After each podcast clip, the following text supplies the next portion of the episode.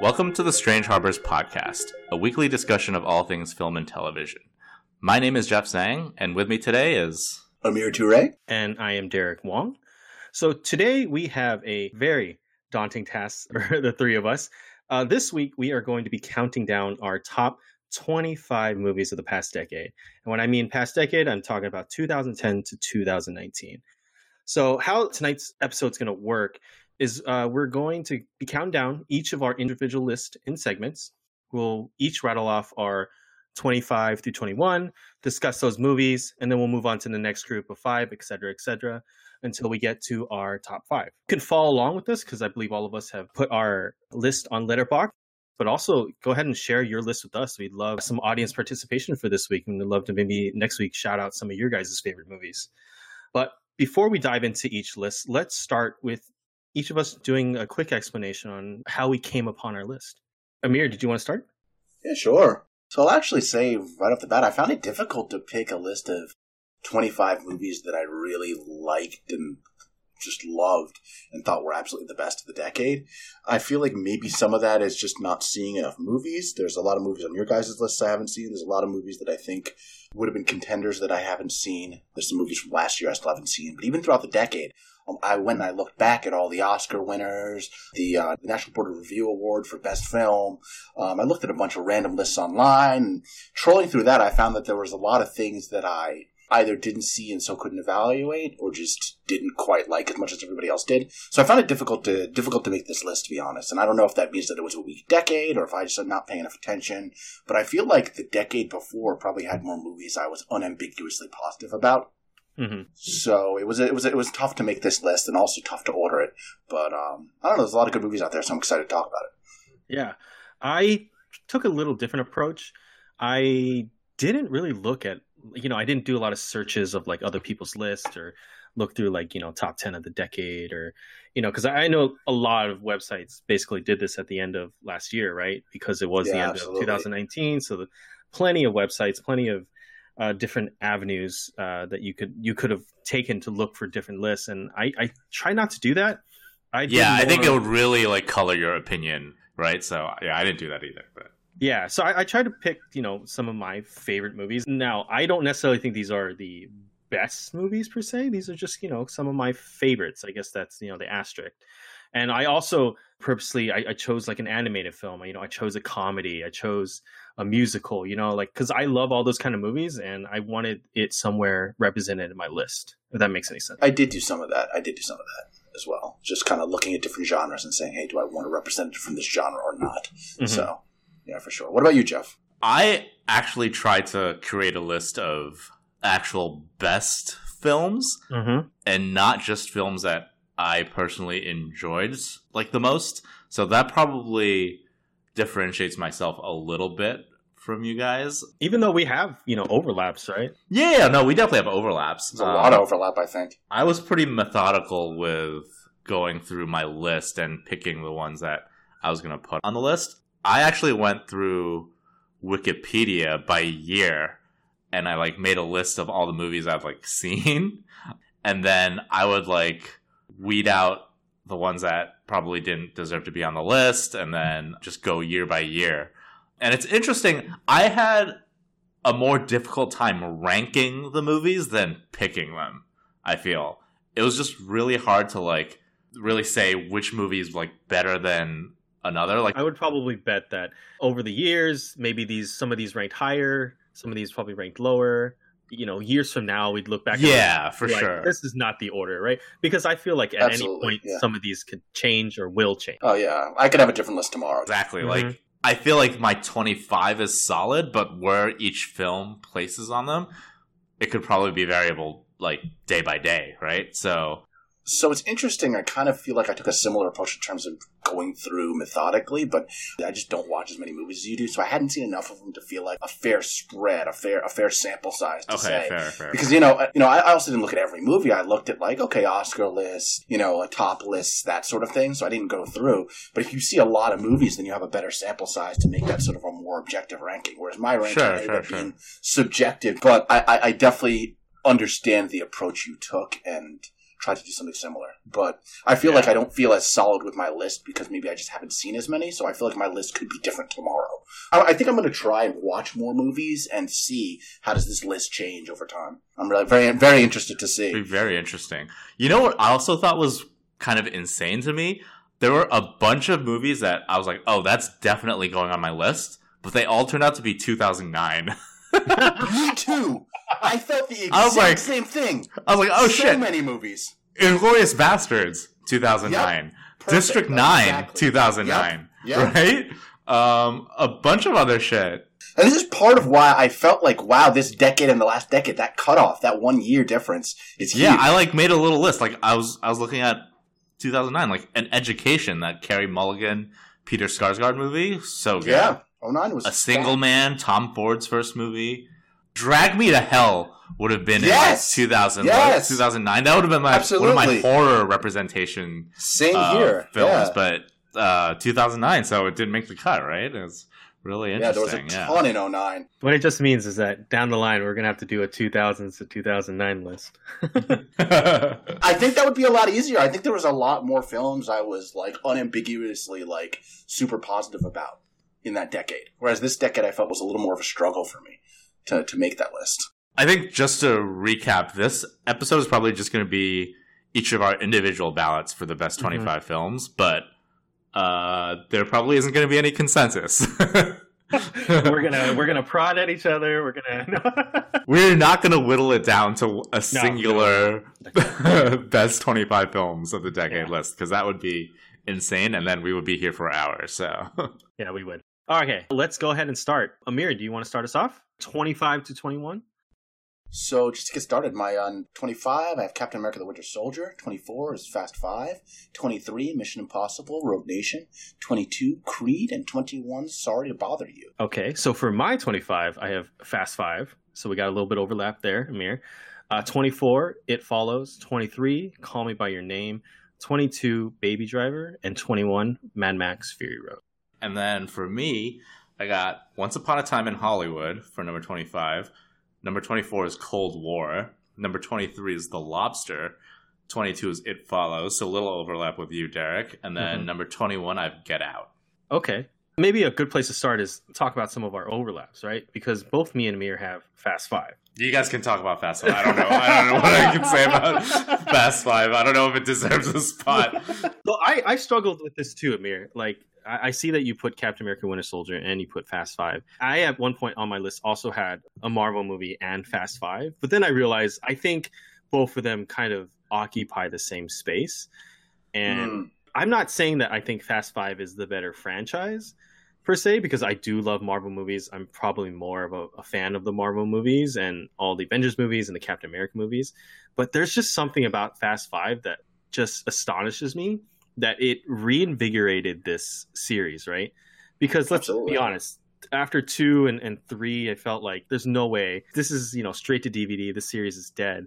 And then for four to come out, which was pretty good, but then five just bring in the rock and it's like this heist movie that's freaking awesome, right? In the in the heart of like Rio de Janeiro. Man, I love that movie and that's why I wanted it represented on my list as number 25. Is Fast Five the vault chase? yes, the vault chase. Yes. That's the movie where they start to shed yeah, that earlier DNA of uh, drag racing movies and become like these action movies uh, that we sort of know and love now. So, yeah, the franchise definitely successfully reinvigorated itself there with that move. Let me ask you guys this one thing. Do you guys know how they did the vault chase? No, do tell. It's fucking insane. So you think it's CGI. I mean, some of it obviously is, right? Like a Mhm. lot of the destruction is CGI.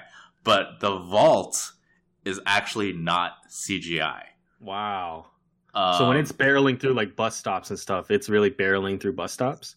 I don't know if it's barreling through bus stops, but when it's like being dragged, it's actually the vault there. itself is a real. That's crazy. But that like would defy all laws of physics because you can't drag a vault like that and still have your fucking cars function. There's no way. So the vault, there's a car inside the vault, Oh, and it's driving behind them. It's crazy. That's really cool. Um, it is cool. I didn't know that. Oh, That's I really did cool. not know that. That's really cool. Yeah, it's, that makes it's it like even a, better, Jeff. Thank you. No, Yes. Appreciate your support, Jeff, in this critical time. Yeah. So the other overlap we have is me and you, Jeff. Right? If we both have It Follows in our top twenty-five, uh, do you want to speak on that? Yeah, I fucking love it. Follows. Mm-hmm. So one thing I want to say is that I hate the term elevated horror. Mm-hmm. I think it sucks as a term. It pigeonholes horror as like the only genre where it has to prove like its own worth all the time, right? Because you don't have elevated drama, you don't have elevated comedy. Those things don't exist, but people like to give the label elevated horror, which I kind of hate. But if you want to categorize this film, it would kind of fall into like the turning point where you have more indie feeling horror films. And this one is just it's just great. It's scary. The camera work by Mike Gioulakis is incredible.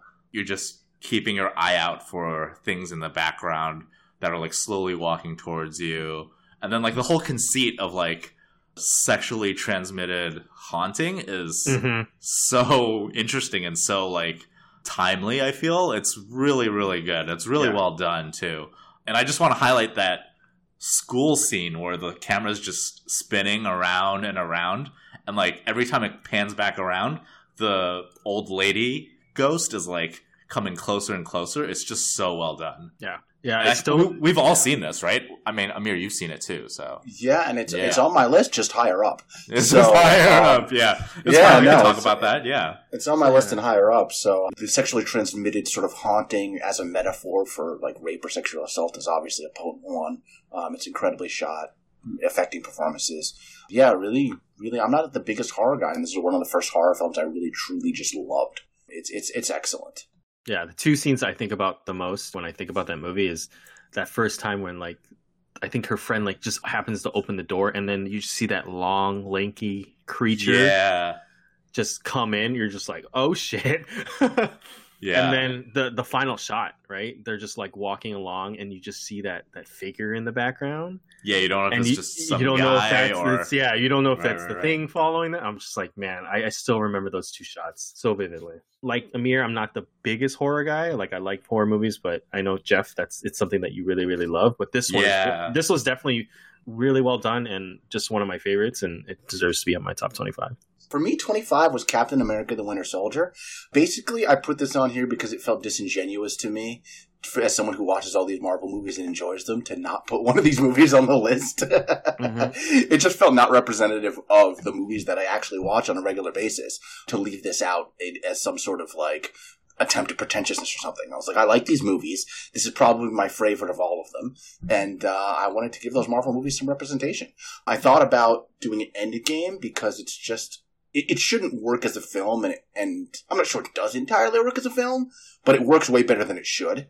And so I got to give Endgame some props for being the culmination of this decades-long uh, successful plan that Marvel has put into place of a shared universe in comics and movies. You know, I thought about putting that on there, but I just don't enjoy it as much as Winter Soldier. I just really like Winter Soldier. I wanted to just highlight, since no one else has it, Sorry to Bother You is a really fun little film. It's uh, sort of a magical realism film uh, about a black guy who gets a job at a telemarketing corporation. He uh, starts to become really good at this job because he develops sort of a magical power. The magical power of a white voice. So he develops the magical power of white voice, and um, you know the movie's about the tension between him and his girlfriend and his friends as he ascends the corporate hierarchy in this company, and then has to deal with like his estrangement from these people who were formerly in his social class, and they're trying to form a union, and it gets really weird at the end. Um, super good movie. I would just like to highlight that and say everyone should check that one out. No one else has it on their list. I want to just highlight that one. Yeah, I've seen it. I've really enjoyed it. It went somewhere that I was not expecting. I don't Oh, want to yeah, give it very away. odd. Like, Yeah, abs- very, yeah, very absolutely. I was not expecting it. So Yeah, only only movie on all three lists that I have not seen. So Oh, that's Yeah, so something. you definitely, definitely check that Damn one out. it! Need to try harder. Jeff, you have anything else? We go through our twenty through sixteen. I had two weird ones in the top 25 to 21. Have either of you seen Cold War or The Lobster? I have seen the Lobster. I've not seen the Cold War. I Yeah. haven't seen either, but I've heard of the lobster. I don't know Cold War. Yeah, I really like the Lobster. I really like The Lobster. It's uh, it's Yorgos Lanthimos, my first exposure to him, one of the first hmm films of his I ever saw. So like between this, A Killing of a Sacred Deer, and The Favorite, which are all really great by the way, this one just really jumped out as the most special. It's like some real absurdist shit, right? But Yeah. like it's also a really Another movie with magical realism, right? Yep, very similar, very similar. Sort of dark comedies, magical realism. I will- say the lists are sort of a little devoid of comedy. Actually, there's very little comedy on any of these Yeah. I don't watch that much comedy actually. Ah, I love. I'm comedy. realizing I don't either. I don't watch a lot of comedy in the form of movies. It's like stand up and stuff like that that I watch. So like none of them Spoilers. really I have a comedy. You do have a comedy, but even you don't I have that comedy. many. No, You I don't don't. have that I many, wanted. I had to pick one to represent comedy because I love comedy as, as a genre. Fair enough. Fair Yeah. enough. I guess you could say The Lobster is a comedy. It's No, a very, yeah, dark- very, very funny movie. very dark dark, comedy. comedy. Yeah. Yeah. So it's about like this dystopian society where single people are taken to this place called the hotel, and if they don't find a mate, they get turned into an animal of their choice and they're sent off into the woods. Pretty funny. Um, but this is probably the first instance where I noticed that Colin Farrell was branching out of his leading man roles and into more like character centric work, Mhm. and I think it really suits him. Yeah, he was great in it. Yeah, and Rachel Weisz is incredible in this too. So if you haven't seen The Lobster, you guys should go check it out. Let's get through our twenty through sixteen then, Amir. Okay, okay, I can get started. Uh, so for me, 20 was The Irishman, 19 was Dunkirk, 18 Ex Machina, 17 was Lincoln, and 16 was The Martian. And my twentieth was Arrival. Nineteen was Short Term Twelve. Eighteen was Inside Llewyn Davis.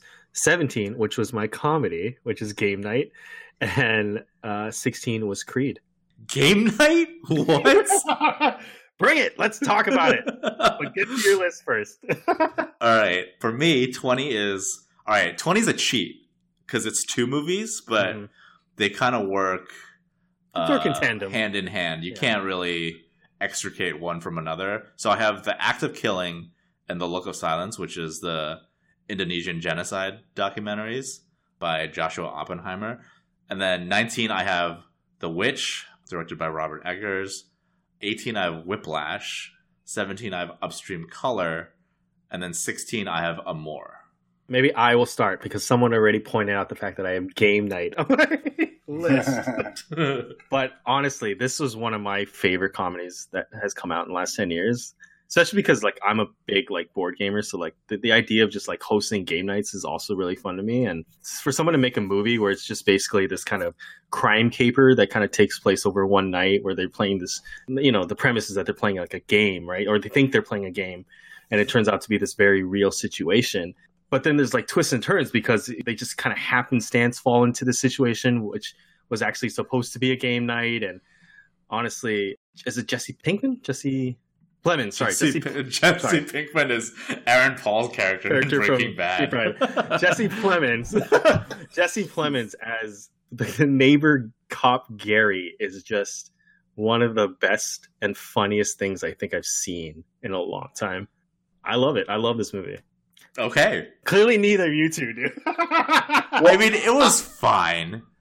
Ah. It was fine. Amir, have you seen it?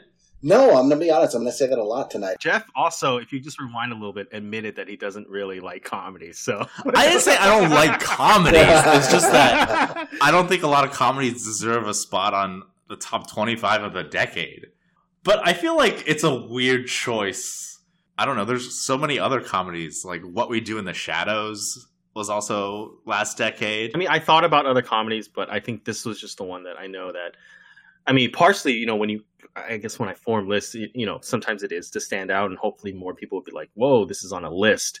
Someone put it on a list. Maybe I should go check it out because I don't think a lot of people have seen the movie or they thought it was just like a you know brushed aside. And I honestly think it's a really great comedy. 21 Jump Street, Scott Pilgrim. Yeah, I was surprised. No, no Scott Pilgrim there. So controversy. I don't really like Scott Pilgrim. Ah, okay, fair enough. Yeah, Fair enough. I'm I'm not the biggest fan of Scott Pilgrim.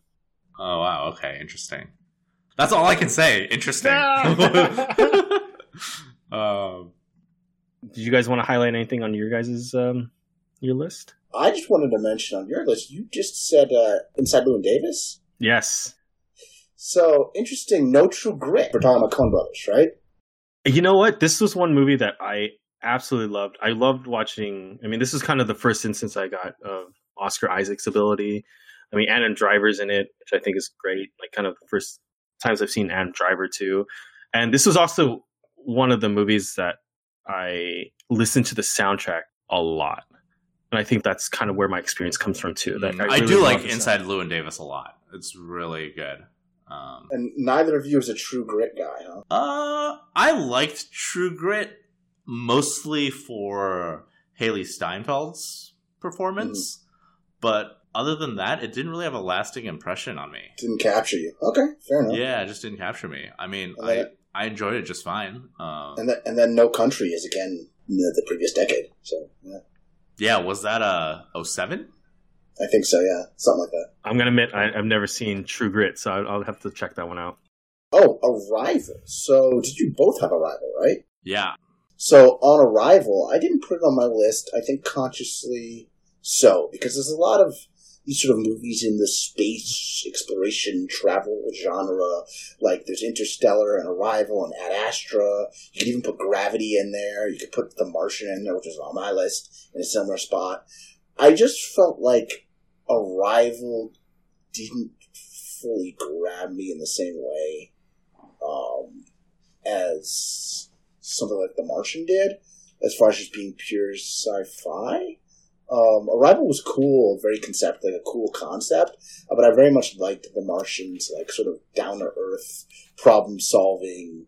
Uh, you know, I don't know, intrepid hero and um having to survive uh, based on his wits. It was just a very cool sci-fi, sciencey premise. I really enjoyed The Martian, and uh, maybe Arrival. Just I feel like maybe I missed something with that because it just didn't rate for me. I'm actually the opposite. The Martian's great. I do like The Martian a lot. Mhm. Um, but it's just a little pedestrian to me, like compared to Arrival. And I just think Arrival has one of the best twists of all time, I think. Mm. It's just so good. And then like I just recently became a father, so like Arrival has like totally separate meaning for me as well, like as a father, you know? Mm, right. Yeah. and how like workman like it is to like decipher an alien language. That's where like all the thrills of the movie are, right? And that's just something that you've never seen in film before, I feel. And it's just very smart in that regard. And I just it just grabbed me the entire way through. And Denis Villeneuve is so good, I think. Yes, Okay, so- I agree. I agree. So agree. speaking of so speaking of him, no Blade Runner for either of you guys. I think Blade Runner is a visual spectacle, like a lot of his movies, but I don't think story wise that really affected me as much as I think something like Arrival or even Sicario did. Yeah, I mean, I like Blade Runner. Because yeah, I liked it too, but it just didn't. I don't know, cut the mustard for me. I mean, that doesn't mean it's not like number 27 or 28 or something, right? There's Yeah, so many Right, movies yeah, in yeah, this yeah. decade. It's Yeah, uh, absolutely. it's ridiculous. Yeah, it's too hard. I'm I'm gonna say, Jeff. I think this grouping. I'm looking at your list. I think this is the grouping where I have not seen the most out of your list. oh, really? because the I think the only one I have seen is Whiplash, and I think I've seen most of Act of Killing. I don't know if I ever finished it, but I know I definitely haven't seen Look of Silence. Okay. So like, yeah, I haven't seen them more. I haven't seen Upstream Color. haven't seen The Witch. All right. So let me let me talk a little bit about them then. I think uh, the Act of Killing is the only documentary on any of our lists. Yeah, no, I just, I tried really hard to think about a documentary that I really loved that I would want on my list, but I just I couldn't figure one out for myself. same here. honestly. Yeah. So I'm glad it, a documentary is represented on one of our list. Yeah, and I think both of these movies, they, I mean, obviously, I, I mentioned this before, they both take a look at the Indonesian genocide that took place in the 1960s, even though they use like slightly different lenses. And I would say the act of killing is like the most, I want to say, daring and experimental of the two. So in the act of killing, Joshua Oppenheimer, he's the director, he interviews the perpetrators of this military genocide, but like in a twist, he also asks them to direct a movie about the killings that they carried out. So, like, the question then becomes like, does the opportunity to dramatize their own acts of genocide does it feed their own egos, or do they actually feel like regret and remorse for what they did? It's, so interesting, Mm. and like from a certain perspective, it can all seem like a little bit like exploitative, but like the whole thing is just incredible to watch. And like on the other side of the coin, you have the look of silence, which is like the companion piece. It's a little more traditional, and it's just about a doctor who confronts the killers of his brother. But like I want to say, like out of all the documentaries I've seen like this past decade, I think this feels like the most urgent. Like when you're watching it, you just acknowledge that it's something that you should be watching it. It's like a really fascinating education, I think. It's just really great. If you guys want to do like a nice double feature that makes you feel bad. Act of killing and the look of silence. Have either of you seen Upstream Color? No, oh. no, I'm not.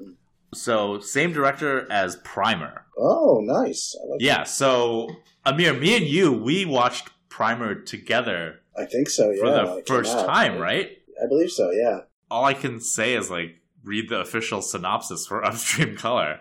Um, a man and woman are drawn together, entangled in the life cycle of an ageless organism. Identity becomes an illusion as they struggle to assemble the loose fragments of their wrecked lives. oh my god. this is obviously the companion piece to Primer.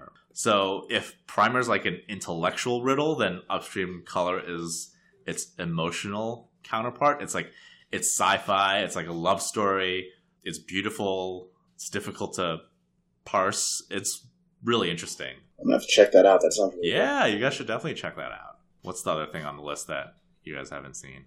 Amour. I haven't seen Amour. a more uh, Haneke film. Maybe one of the most depressing movies on this list. I have a thing for depressing movies. I see a theme here. Jim. have you guys seen Funny Games? no, I don't think I've seen that. That's either. with uh, that's that home invasion thriller. Oh yeah, that Um, one. where yeah, they no, I, did, I remade with did go see uh. Naomi Watts. So he directed both the original and the remake. Mm. Really interesting. But Amour is like one of the most brutal love stories I think of the last decade. So it's like about an elderly couple whose relationship is tested when one of them has a stroke. Oh That sounds my like a real walk in the park, huh? God.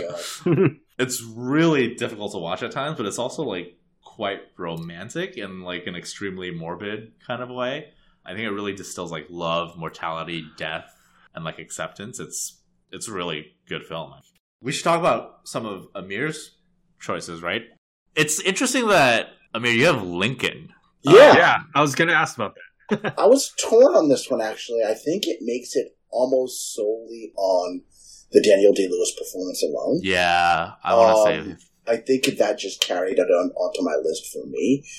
But I think that's probably the selling point for me as a film. It doesn't. I know it's weird for something I put on my list, but aside from him being him, nothing else about the movie is that. yeah, it's pretty unremarkable. Other than Right. It's pretty unremarkable Daniel except for the fact that it's. Daniel Day Lewis doing his Daniel Day Lewis thing. And I don't think there's another Daniel Day Lewis movie this decade that I could have put because I didn't see Phantom Thread. Mm. Oh, and uh, There Will Be Blood was 2007. Right. Yes. Yeah, that was I would love. Again, that's another one. That's another one in that last decade, which is just like Yeah, yeah, just a yeah. complete banger. Neither of you liked Phantom Thread enough to, to list it, which I think is interesting. No, yeah, I've said this to you guys. Uh, I'm not the biggest fan of PTA. His movies Right, are yeah, you said very, that. Very hit or miss for me. Most of the time, I, I just I can't get into them, or they're definitely misses to me. Uh, I know people love Paul Thomas Anderson, and I know you guys have a a, a movie. Sorry, Amir has a movie uh, later that's coming up that Uh, it's on my list too. Oh, you're right. I see it. That, never mind. I see it. You both have this particular movie, so we'll talk about it later. But yeah, I know like a lot of people say that's like one of their favorite movies of his, and but it's just I, I don't know. His work, I guess, doesn't affect me as, as as much as you know other directors' work. I actually haven't seen Phantom Thread. Damn it! I Oh, should. Oh, you know really? what? I'm changing my list. Someone should have put, put that on his list. So now there would be two movies that I haven't seen. Yeah, Uh, because out of all the PTA movies, actually, though, that's the one I might. I don't know if I like the most, but I came out with a positive outlook after watching it. I, I did actually enjoy the Phantom Thread. Either of you big fans of Dunkirk? That was a year where there's a, like a lot of uh, these World War II uh, British movies. There was, you know, uh, Darkest Hour. Yeah, interesting you mentioned Dunkirk. Spoiler alert for, I guess, your number 15, but like, you have both Dunkirk and 1917. Yeah, I struggle with that too. Actually, to be honest, I, I I'm not sure. I I, I definitely preferred Seven Nineteen Seventeen to Dunkirk um, now, but in the moment when I saw it, I definitely did really enjoy Dunkirk, and I thought it was a very it was a pretty effective movie from a director who can sometimes be very sterile. We'll we'll get into the which we'll talk about later. Yeah, Yeah. which we'll talk about later. sterility of Christopher Nolan. Yeah, yeah, shortly. Yeah, I mean, I love Nolan uh, as a director, so you know, I thought about Dunkirk, but to be honest, I, I like it, but it's not one of my favorite That's movies. no, that's entirely fair, and I, Yeah. I get that. Which I, do, you know, I do have another well. movie from him coming up later. Right, yeah. Yeah. As I think we all do, so we can talk about it then. But I, I put The Irishman down here as well, which I enjoyed a lot as a kind of a coda to his work. And uh, sort of a nice. Yeah, I think all of us have at least, which is interesting to me, two 2019 films, right? It was hard for me to recent- gauge. recency like- bias, yeah. yeah, like to- to, to really gauge, like, do I really love these movies? I mean, it's only been less than a year since I've seen these movies.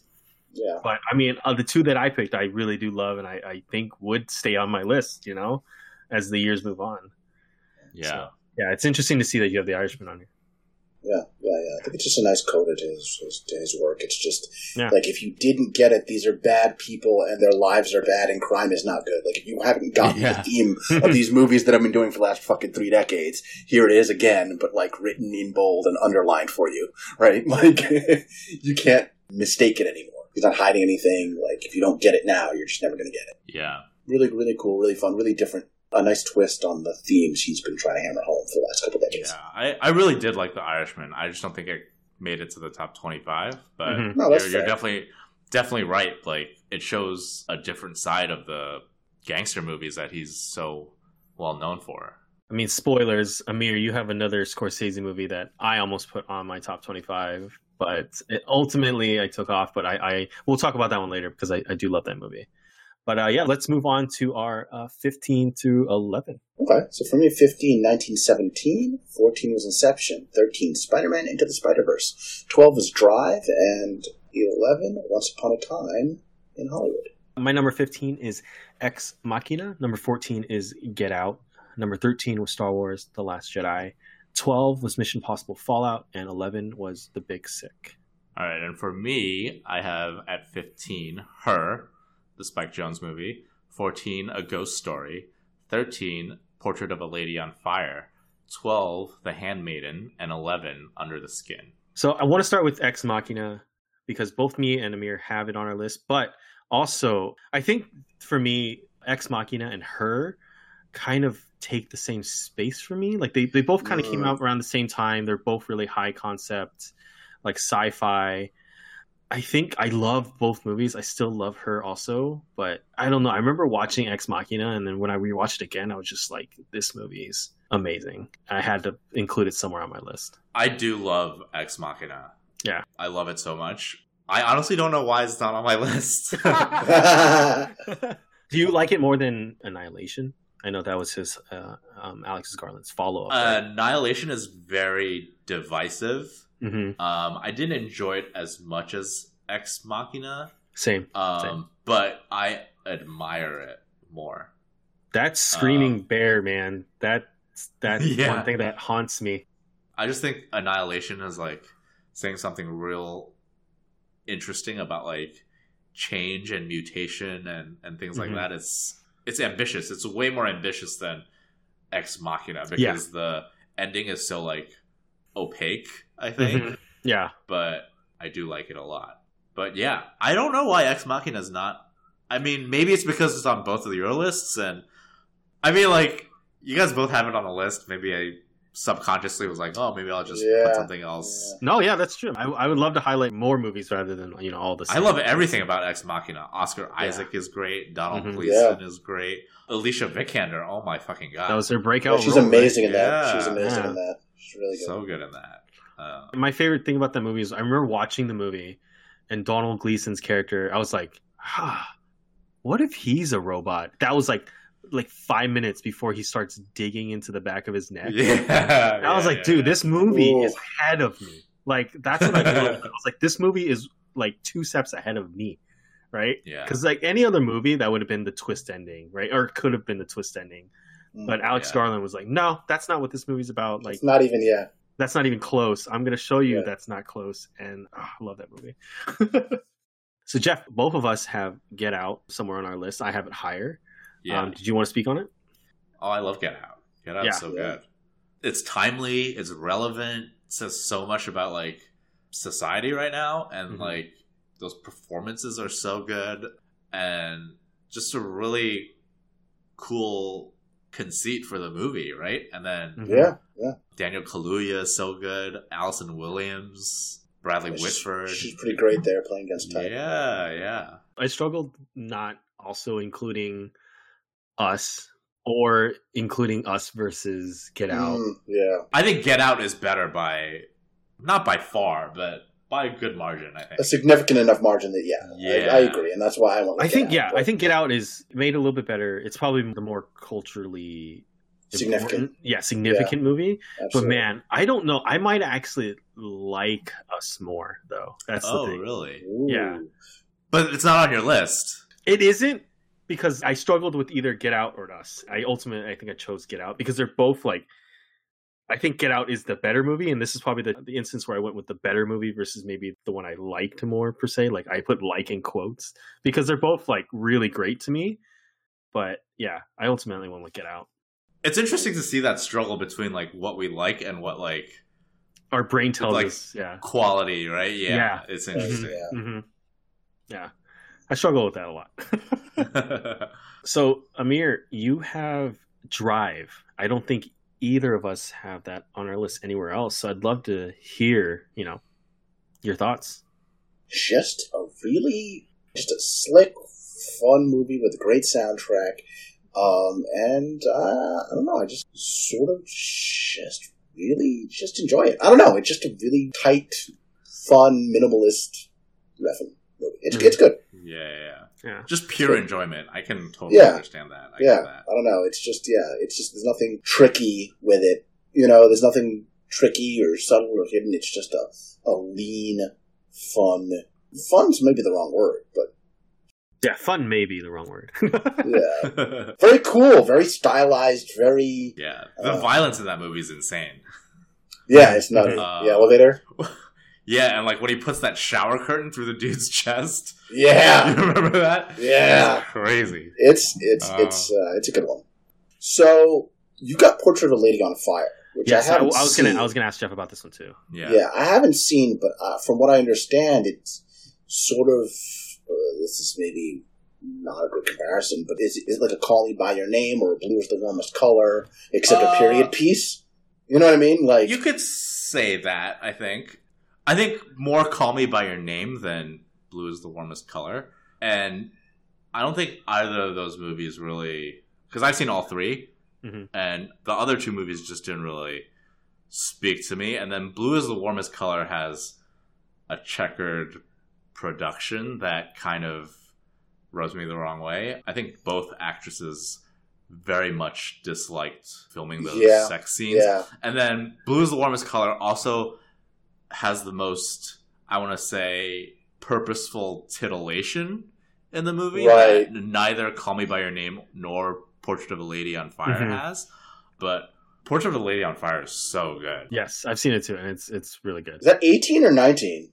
19, 2019. That's just recently, right? Yeah, Yeah, it's- yeah. I felt it was very recent. It cuts against like the French propriety of that time period and it's hmm talking about like gay love and then like women's bodies and just friendship as well. It's so well done on the cinematography. Um, so It's a beautiful so good. movie. Yeah. Yeah. gorgeous movie. And then they just had the César Awards in France. Did you Mhm. did you guys I see heard about this? I Where heard about this. Yeah. Yeah, yeah, yeah. yeah. Adèle Haenel uh, Mhm. walked Yep, out of walked the out. Yeah, ceremony. yeah. Good for her. More power to her, man. Good for Like, her. Yeah. Yeah, she walked out because Roman Polanski won Best Director, right? Yeah, I believe so, yeah. I purposely try to watch this movie for this list because I've heard such great things about this movie, and I ultimately do love this movie. But the funny thing is that uh, I guess maybe the opposite of Jeff, this actually pushed me to then now put "Call Me by Your Name" on my list because I Oh, personally love "Call Me by Your Name" more. See, it just didn't really connect with me in the way that Portrait did. But yeah, that's that's fair. That's totally fair. No, yeah, I, I think that it's just like opposite sides of the same coin almost. I would kind of say the same thing. Not that I didn't connect with Portrait of Lady on Fire. I think I may have connected more with the characters and, and the love situation with Call Me by Your Name. Yeah, that's fair. Yeah, it's interesting because they have very similar tones and even similar scenes, right? Even like the last scene of the movie, I just got flashes of them being very similar, right? Oh, I think I think Portrait's ending kills. I Oh, didn't see, feel that I love, at I all. love with- by Call Me, Call by Oh, Your okay, Name. interesting. Yeah, Different tastes, I guess. Yeah, because Uh, I, I, for me, like the ending, it starts with the speech from Michael Stuhlbarg, and then the phone call, and then just him sitting in front of that fire. Like those three events, just like killed me at the end of that movie. Yeah. I have two lesbian movies back to back, by the way. Portrait yes, of a you do. You got that hand. You do. The Handmaiden. I love The Handmaiden. So good. Park Chan Wook. So good. I think this is the movie on my list that pulls the rug from under you the most. It's probably Park Chan Wook's most uh, sentimental, tender movie. Don't get me wrong, it still has the signature fucked up Park Chan Wook stuff, Mhm. but it's really good. I. I really like it. Have either of you seen it? I haven't actually. I, I mentioned this. I tried. I've gotten maybe like Oh, you. I don't know why. I I got like maybe like 30, 40 minutes in, and I just like I remember one time I had to like stop it because I was doing something or I had to go somewhere, and then I never had the urge to, to restart it. Uh, maybe I have to try. and just have to sit down and do it. I mean, I like Right. Old Boy. I haven't seen all his Yeah. movies, but I did love Old Boy back in the day. So, yeah. What else is on this list? um, Star Wars. Uh, oh yeah, The Last Jedi. Okay. Can you defend this take?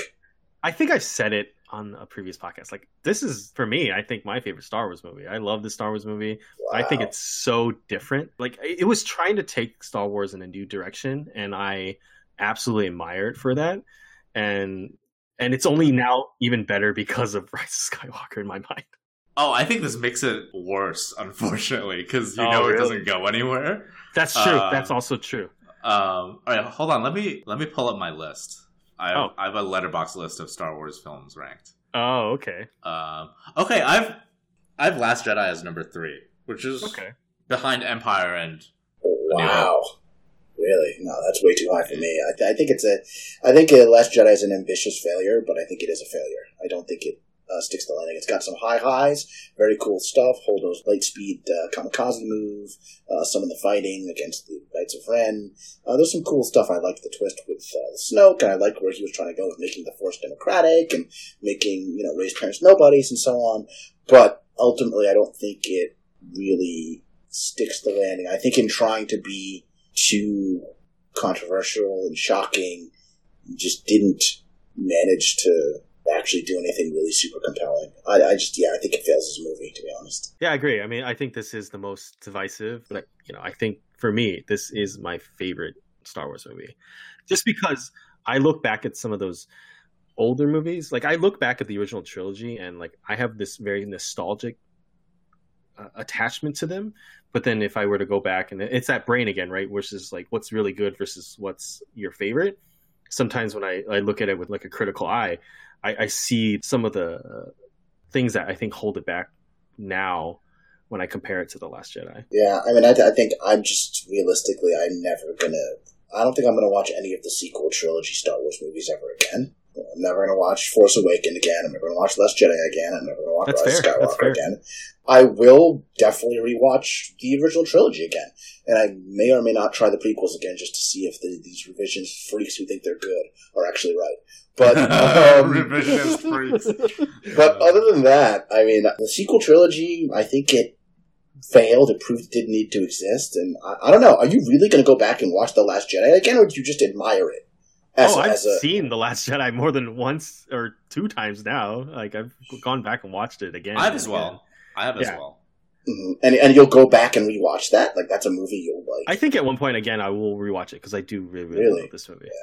okay, fair enough. Yeah, no, I would never. For me, it has the most visually attesting scene I've ever seen, like in Star Wars, and just one of the the best scenes I've seen like ever. Right, Which that is what the the the Holdo maneuver, like oh, the Holdo light speed kamikaze yeah, thing. It's yeah, it's pretty. It's, it's cool. so beautiful. right? The lack of sound, I guess. I think it's just an amazing scene. Yeah, it's very cool. Yeah. All right, not to stay too much on Star Wars. but uh, I will talk about my number 11 real quick because I, I guess this is like another comedy. I mean, it's a romantic comedy, right? The Big Sick. I love this because, you know, before the the big Crazy Rich Asian kind of push and now the farewell this last year, like, you know, this is also, a, I think for me, was another big push for Asian representation, right? Takes your traditional kind of romantic comedy and kind of twist it, right? The first half is like him falling in love with her. And then I think like any relationship, you also, you know, once you kind of marry or once you get brought into a relationship, you also have to build a relationship with like parents and family of, of your your spouse. And I think that was a nice little kind of addition, a nice little twist on your typical romantic comedy. Yeah, I love The Big Sick. Mm-hmm. It just didn't make my top 25, but like if a comedy was going to be on there, it might have taken it. I love The Big Sick. Mm-hmm. Amir, have you seen it? So I haven't seen it, and it's funny that you guys both love it because I've heard a lot of bad things about it. Uh, people were really upset, like that it was like uh, I don't know, otherizing for like you know the uh, Pakistanis, and it's just like oh, it's like a brown man loving a white woman, like weird interracial thing that's like othering brown girls or whatever. I thought I don't know. I I, I, heard, I heard a very negative discourse around it, so I actually never did never did check it out. I've but- never heard of this negative discourse. Really? Yeah, no, Yeah, I yeah, read a yeah. lot I, of I had stuff no about idea there was so this narrative that's inter- it. that's Yeah, I didn't interesting. know either. Don't okay. listen to them. Yeah, so yeah, I'm going to listen to my fellow podcasters and go see it. So the best uh, 9/11 joke of all time. I was gonna say absolutely the funniest joke I think I've I ever fucking heard, ever heard in a movie. wow, Like, Wow. it, like not to hype it up, but I remember that joke, and like in the theater, like everyone started laughing, and then we didn't hear the next couple lines because of it. I Everyone was fucking died of Yeah. laughter. That was so Yeah. funny. wow, okay, I got to see Absolutely one of then. the best jokes I've ever heard in a movie. I'm just gonna spoil it because fuck it, whatever, right? Yeah, go for it. Yeah, Kumail Nanjiani, he's talking to some white people. He's talking to the parents, her parents. Oh yeah, yeah, he's talking to the parents, and he's talking about 9/11. And it's like, oh, I'm just giving the gist because I don't know the exact quote. But he's like, The parents ask him like, "Oh, so like," well, oh, what'd you think of what'd 9/11? think of 9/11? whatever. and then Kumail Nanjiani's character's like, "Yeah, we Yeah. lost, you know, we lost 19 great people that day." so he's basically talking about the terrorists that were on the, on the yeah, that's plane. very And good. it was yeah, yeah, just- Everybody in my theater just erupted at that joke because it is So a funny. really, really funny joke. kind of want to talk about my number 11, Under the Skin. Have either of you seen? I have not seen this. No, Mm-mm. no, that's another I haven't seen. I love Under the Skin. I've heard it's excellent. Yeah, it's on Netflix. So yeah, I need to check it Oh, out. No excuse. ScarJo, ScarJo as a predatory alien killing dudes. It's fucking fantastic. It's Is, is, it- is this visually her best role? I don't know if it's her best role. It's not very. Meaty. I mean, it's. I wouldn't say it's not meaty, but there's not a lot of dialogue in it. Um, the most interesting thing about this movie is all of her victims aren't actors; they're just normal dudes. Um, so they like filmed her like going out and like meeting all these random dudes. It's just kind of like a cool sci-fi film that also kind of works as like a little filmmaking experiment. It's just visually arresting. So so beautiful this film. Yeah, you guys should check it out. It's on Netflix, so no reason not to. And then I also want to talk about a little overlap. I have number 25 for Once Upon a Time in Hollywood. Amir, Yeah, you had it yeah. for number 11. Um, yeah, it's funny, and I didn't like it that much at first I blush. but the know. We I- talked about it, and you were like, uh, you didn't feel it as much as I did. But now you have it higher than me. Yeah, it's weird. I think the more I thought about it, the more I kind of liked it. Um, Yeah. I It's one think- of those. Yeah, I think it grows on you.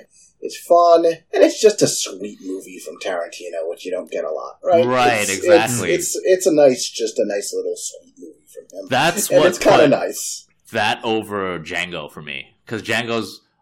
Uh, well, Yes, Hateful Eight too, but I don't really like Hateful Eight. I don't that like much. Hateful don't Eight that much. Hateful It was it was going to be Django or this, and I was oh I was on the edge. I was like, God, do I put Django? And I was like, in the end, I didn't like Django as much. And this is another thing again. 2009, I would have loved to put Inglourious Basterds on. Oh, yeah. that movie. If we reach the 2009, Inglourious Basterds would be like Christoph somewhere on my Waltz is just. I mean, he's Yeah. great in both that and Django, but I mean, I think he's incomparable in uh, Inglourious Basterds.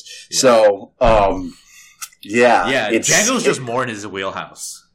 Yeah, I mean, and this is something out outside of it. something different for him. Yeah, I mean, I think J- and Django's good. It's it's it's Yeah, fun. no, for sure. It's uh Django's really good, but this this this is kind of a sweet, nice film, something different from him. I don't know. It I think I think Django suffers from being too much like his other stuff and not the best of his other yeah, stuff. Right? yeah. Like it's it's not better than Inglourious Basterds. I think it's better than Hateful Eight. It's not better than a lot of his movies. So yeah. Yeah, Um, I think. Yeah. I think Once Upon a Time is just.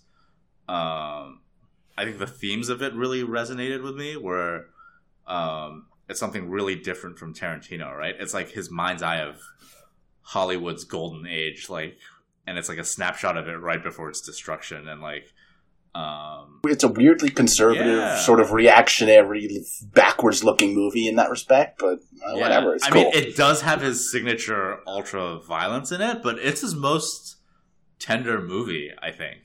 yeah, Um, yeah, yeah, yeah. And I just think like the intersecting trajectories of its characters is so fascinating. You have like Leo's Rick Dalton as this fading star, and then you have like Margot Robbie's real life Sharon Tate in like the opposite trajectory, and then you have like Brad Pitt, um, who's like just an arm's length away from everyone else, right? He's like a stunt man, and um, I don't know. I like I like that the film highlights, you know, like the more unsung side of show business. And Margot Robbie, uh, one of the best dialogue light performances of all time. I think. I think it's so good. Yeah, yeah, it's excellent. It's excellent. Yeah, yeah, yeah. So Uh, I think the last thing I really wanted to highlight before we moved on to like, maybe, maybe the next section is uh, both me and Mir have Mission Impossible movies. I don't want to get into my my pick or Amir's pick. I just want to say that I think right now Mission Impossible, hands down, is probably the best action franchise going on right now. Like, oh yeah, for sure. over over like Fast and Furious, the Bond stuff, over even I mean, if you want to compare it to Marvel as action, I think Mission Impossible is just hands down right now, just killing it every movie. Yeah, they've been they've been a, they've been on a run. Yeah. absolutely. I just want to say Rebecca Ferguson is my hall pass with my Yes. wife. like, you know what she said? You know what she said? She's like, okay. Yeah, yeah, yeah. Good, good luck. That's true. And I I love that McQuarrie has like recognized that. I think she's amazing. Like introduction of her character Yeah, and the use so of her good. character is so amazing, and he keeps bringing her back, and I'm like, yeah, this is absolutely the right move. More of her, please. Yeah. Ilsa Faust. More of her, yeah. She's the Renee to Tom Cruise's Jack Bauer. Renee. Jack Bauer. You like that? You like that? Oh, yeah. that's good, Yeah, that's good. well, All right. For the three people out there who know what we're talking about. yeah, exactly. Um, well, I just want to say, no one's willing to like risk their own life like Tom Cruise is for this franchise, right? Yep. Like Yeah. all these stunts he's doing for real and shattering ankles and breaking bones. Um, Yeah, Say what you want about Tom Cruise, but he goes nuts for our entertainment at his expense. yeah, It's yeah. great. Got it. Yeah, yeah, yeah. Yeah, love to see it. Yeah. At one Yeah. at one point, there was another Tom Cruise movie that I was considering when I was uh, Edge of Tomorrow. I absolutely Oh, I thought about it too. love. I thought about it Tomorrow. too. And Yeah, I yeah, remember, I thought that was like that was for me the movie that like almost kind of began his reemergence. I, I think you know these Mission Impossible movies have definitely been part of that process of him kind of coming back. You know, after the whole jumping on couch stuff. Um, but I remember like that was like okay, watching that movie where it was outside the Mission Impossible. I'm like, okay, I definitely want to see him in more movies. I'm really looking forward to Top Gun this year. yeah. Let's uh, move on to our ten through six. Okay, so 10 Wolf of Wall Street, 9 Moonlight, 8 Mad Max Fury Road, 7 was The Social Network, 6 was It Follows. Uh, my number 10 is Inside Out. Number 9, Before Midnight. Number 8, La La Land. Number 7, Inception. And number 6 is my first 2019 movie, The Farewell. All right, and then I have for number 10, First Reformed. Number 9 is Hereditary. 8 is Arrival. 7 is Manchester by the Sea. And 6 is The Master. So I think uh, The Master is the PTA movie I was referring to earlier. And Amir, I know you have it higher. Uh, so uh, you I guys do. want to talk about it a little bit? Yeah, Sure, sure. Um, I love The Master. It's so good. A lot of people are kind of mixed on it. I mean, I, I, I was mixed on it when I first saw it. Yeah, I was too. It, it was I definitely too. not. It's definitely not. It didn't immediately blow me away, but um, Yeah. I mean, there were parts that blew me away, but the whole experience was a little mm, iffy. And I mean, I still think even if you take it with that sort of mixed appraisal, the highs are so high Yeah. that it's um, unreal. Like I don't know, just uh, Two powerhouse performances. yeah, yeah, yeah. Joaquin is is Um, uh, unbelievable, And I think it just says so much, right? It's like a post war snapshot of America. It's about like, I mean, pretty obviously, it's about like the birth of Scientology. right? uh, and the, the sort of uniquely American, I don't know, uh, vulnerability to hucksters and con men. Yeah, Uh, exactly. um, Exactly. uh, Um, and in some regards, a fucked up kind of love story between two men, right? absolutely, With yeah, for sure, Joaquin Phoenix and uh, Philip Seymour Hoffman. Um, for sure, yeah. Yeah, I. Um, It's just I there's just mean- something so arresting about it. I yeah, yeah. I beautiful mean, movie too. hmm I mean, how many other movies do you have? Two like complete powerhouses, just Powerhouses, yeah. doing the most. Um, I mean, you could say three, right? You could say three with Amy Adams. yeah, yeah, she's she's fantastic as well. But I think I don't know. I mean, you criticized Joker for Joaquin Phoenix just doing you know acting, uh, you know, uh, TM. But this is acting in this, and I, I don't think it's over the top at all. I think it's No, it's just I don't know. It's it's phenomenal stuff. I think you mentioned this in the Oscars episode. Joaquin Phoenix would have taken it if it weren't for Daniel Day Lewis. Yes, Yeah, right? absolutely. Yeah. Um, hmm Yeah. yeah, for sure. this is actually the year that he lost to uh, Daniel Day Lewis and Lincoln. Absolutely. Yeah, So, but I think this, yeah, this this edges Lincoln. Another movie which is, which is, you know, I put on my list on the strength of the film performances because there's just so many more powerhouse performances in this than in Lincoln. Right? This is like two or three actors just going nuts. Mhm. yeah. Um, True. Do we want to talk about Inception? You guys both have it on your list. Um, I just want to start off by saying that. Can you believe that shit was ten years ago? Right? yeah, it's That's unreal. Crazy. And it still looks amazing, right? If you rewatch it, it's still, I think, as entertaining when I see it like replayed on TV. I always, I still have to catch it. Like I put it on the background. You know, I was blown away by Inception when I first saw it, but my, Mm-hmm. I think my perception has cooled considerably. Oh, okay. I don't think mine Um, is. you know that yours has. no. Yeah, I, I absolutely love this movie. We were mentioning how sterile Christopher Nolan can be as a filmmaker, hmm and um, this one's pretty sterile. I think. Um, really? Yeah, I just I don't know. It's like dead wives, and then you know, someone uh pointed out like this movie's about dreams, and the most you can do is a, a bunch of white people shooting guns. You know, And like Um, change, yeah, yeah. You're I like, see. oh, I you see. can like change the architecture a little. Like that's it. yeah, that's what a dream exactly. is to you. That's it. Like, yeah, yeah, yeah. yeah. it's a weirdly like unimaginative film to be about imagination, and it's weirdly and, and as you said, it is sterile in the way that his um, films are. But I think the core conceit, even if it's not executed in a super imaginative way, is strong enough and done Oh, for artfully sure. enough Yeah. and done artfully enough that I mean now Inception has just entered our like collective lexicon as a term Yes. that you can Yeah, use. yeah. Right? Inception, Like yeah. that's how strong the central premise is. Yeah, I wouldn't Um, even go as far as saying it's genius. Like Yeah. the the core concept behind the movie, right? Mhm. Um, yeah, and I think that's why it makes my list. Is that it, Yeah. it, it made my list uh, a little lower Fair, down that's fair. because it's is because of the power of that premise, notwithstanding the lack of imagination. I mean, you know, it's Right, not right, even as right, right. as imaginative as something like "Sorry to Bother You" or "The Lobster," right? But yeah. um, or the sterility, which we talked about before with Dunkirk. But yeah, the central premise is so strong. I think it carries it. Um, I wanted to talk about Before Midnight. I'm I glad know you put that on your list, by the way. Yeah. I know it's not on either of your lists, but Yeah, I'm, I'm, I'm glad that both of you there. Seen it? I'm guessing you Uh, have. I have. of- Okay. Yeah. Yeah. For me, this is the. I mean, can we call it a franchise? We can call it a franchise, Yeah, right? uh, I guess. it's weird because like it's not a kinda- franchise. it's just, just yeah. a couple I mean, of. it's, it's like linked a mo- set linked of movies, right? Yeah. People don't know this is a set of movies called Before Sunset, Before Sunrise, sunrise, yeah. Before Sunset, and then Before Midnight. It started out in 1995, and they all kind of take place and are released nine years apart.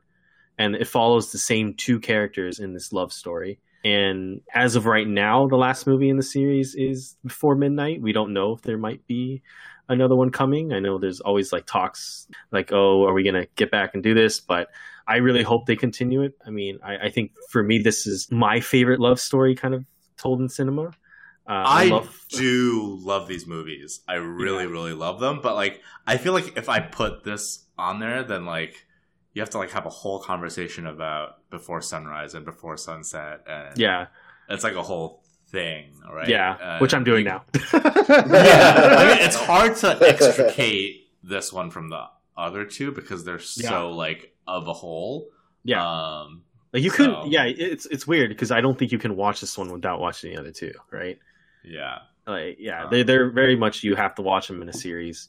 Um, but I I wanted to put this on because this is the only one that represents this last you know decade, right? Because the, I think the one before this came out in two thousand five or two thousand four, Yeah. and you know. I, but I love this series of films. I love these characters. I love this combination of the three, uh, Julie Delpy, Ethan Hawke, and Richard Linklater. You know, collaborating together to create these Yeah. these movies and create these characters. Yeah, I, I had to put it somewhere on my list. Speaking of Linklater, it's interesting that you have before midnight, um, but none of us have Boyhood on this. Boyhood. Yeah, I thought about it too. But I remember the conversation around that movie was like this amazing, like 12 year like movie and like who could have thought of this? But I also think that this series of movies is also uh, really impressive, right? To have these Yeah, characters yeah. that we revisit every nine years, right? So this is like a 27 year experience of movies.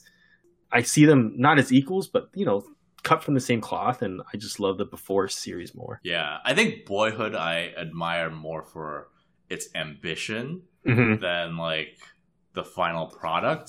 Yeah, agreed. Um, I don't know. I think now that I'm a dad, I think it might have different meaning for me. I might Mm. revisit it. hmm Uh, but who knows? Yeah.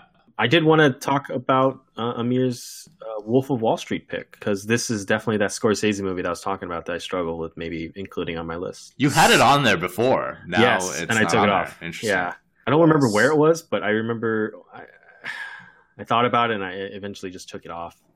But I do love this movie, and I, I think I've said it in the past. This is my favorite uh, Leo performance. I think he's given. Hmm. Yeah, I don't know if it's my favorite Leo performance, but it's damn good. And I think this is more similar to uh, his earlier movies, uh, the earlier gangster movies, where people watch them and then they like don't get that he's actually critiquing the people that he's portraying, and they go, "Oh, well, he doesn't do enough to condemn uh, fucking Jordan Belfort or these gangsters or whatever." And it's like, all right, if you're not getting that he doesn't like these people and that like all of their terrible actions lead to ruin, you're not understanding these movies, right? Um, and so it's different from The Irishman. And The Irishman, he like underlines it and makes sure you like get it. Like these people are bad, but he doesn't do that in this one. And so this was there was a little controversy about that. But I mean, hey, another Leo Margot Robbie film, right? Yeah. hmm um, another Scorsese film, and uh, it's just great. It's uh, it's it's really fun. The Quaalude scene like sticks out in your mind. I mean, even years later, even if you haven't seen Yeah. the movie in ages. in Yes, ages. that stair Um, scene is amazing. Really amazing. Yeah. Um, and uh, Comedy. yeah, that's, just- that's, it's- there, there, there you go. great. You got some comedy on your, your It's list. great. yeah, inadvertently. Yeah, yeah. Wolf of Wall Street's really good. I'm, I'm a little surprised it didn't make either year. Yeah. Yeah, Uh. because I'm the Scorsese guy.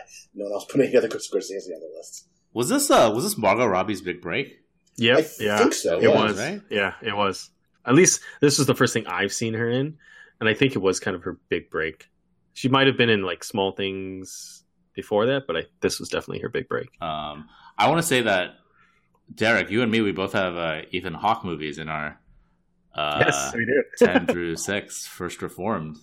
Um, have you seen it? Have either of you seen no, it? I've. Mm-mm, This was the one I I wanted to maybe try to catch before this list, but I never got the time to, to finally watch First Reform. But I do want really want to watch it because I Yeah, hear First amazing is- things about it. Very, very good. Um, got like an environmentalist bend to it. It's really interesting. Um, yeah, it's hard to talk about um, without giving too much away. But Amanda Seyfried is in it. Um, Ethan Hawke. It's a Paul Schrader film. Yeah, I think Ethan Hawke is one of those really underappreciated actors. I think he's so good in like everything he does. He gives it his all, even if the movie he's in isn't that great. Um, Mm. I just really like him as an as an actor. Does he Um, do bad movies and like elevate the movie because of how good he is, or is he just not in anything bad but doesn't get the credit he deserves? I think a little bit of both. Um, let's look at his filmography. Well, a lot of the stuff that he's in, like, not that many people have seen. Have either of you seen Predestination? Nope. Nope. Oh, it's an adaptation of the the Heinlein short story. Uh, All You Zombies. Oh, really? Yeah, it's That's like a that time story. travel movie. Cool. Yeah, Oh, really? Dude, it's, Hmm. it's crazy. So well done. Um, Interesting. Maybe that should have been on my top twenty-five. That movie's nuts. um, he's also in Sinister. That movie's really good. Really good horror movie. The Purge. He's like the best part of the Purge movie. Uh, the first Purge movie.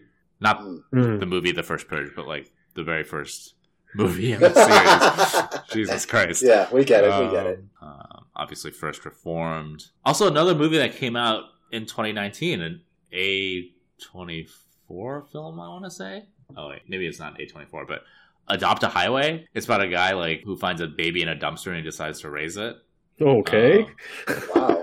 Okay. it got it got pretty decent reviews. Um, he's just always going all out in these movies, and I just really admire him. He's a really great actor. What else is on my ten through six? Uh, Hereditary. hmm I know we always talk about it. Have either of you seen it yet, or I've not seen it. Sorry. It's gonna. It's gonna have to be an Oh my episode. I think. He's gonna kill us, guys. this is gonna be like the, that running joke where Jeff's gonna like oh periodically. Yeah, every episode I'm like. Hereditary. Yeah. Toni Collette is so good in it. Yeah, one of the horror movies in recent memory that really kind of fucked me up. Uh, more so than Midsommar, which was Ari Aster's other horror film from last year. Mhm. Um, Hereditary, something else. Uh, really pulls the rug from under you. Um, that one scene that everyone talks about that I won't mention here because you guys haven't seen it. uh, really disturbing, gut wrenching.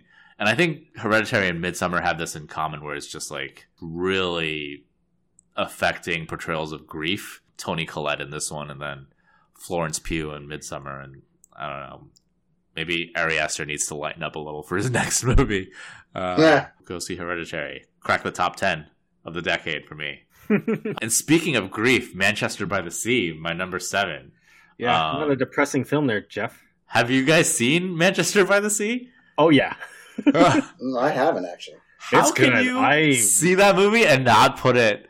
Oh my god, those performances! Casey Affleck is yeah. Casey Uh, Affleck and Michelle Williams are both very very good. I thought about it. I mean, it was it made my like short list. You know, like uh, I think I had like a short list of like fifty movies or something.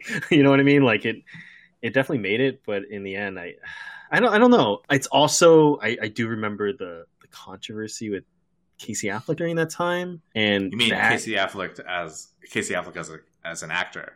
as a person, right? Yeah, yeah, yeah. Yeah, so like I, I think it tarnishes it a little for me. Like sometimes it's hard to separate, but and I try my best to do that. I felt a little bad for including two Casey Affleck movies in my top twenty-five. with the other one being a Ghost Story, which we didn't really talk about. But Oh yeah, Um, Mhm. But he's he's under a sheet for most of that, so it's fine, and he That's doesn't have any lines.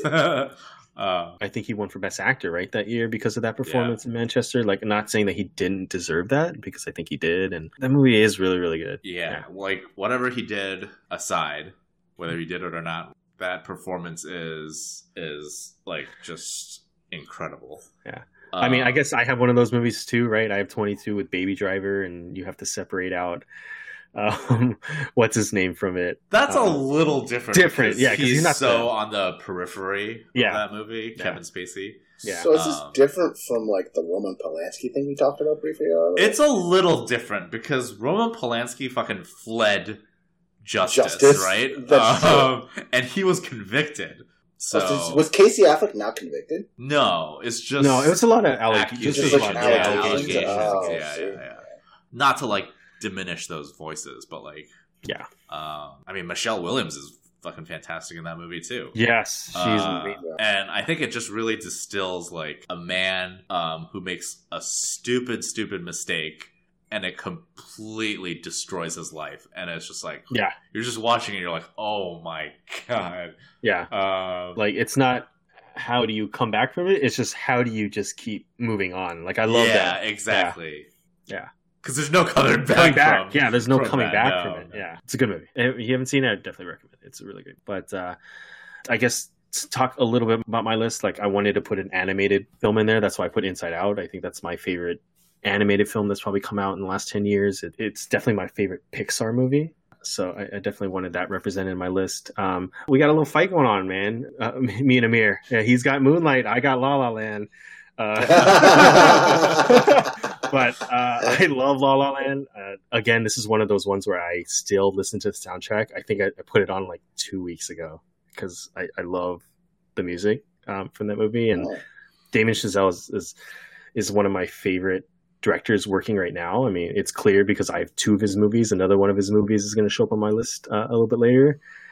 And then I wanted to highlight The Farewell because I think for me this was one of the the movies in the last 10 years I think I emotionally attached myself to.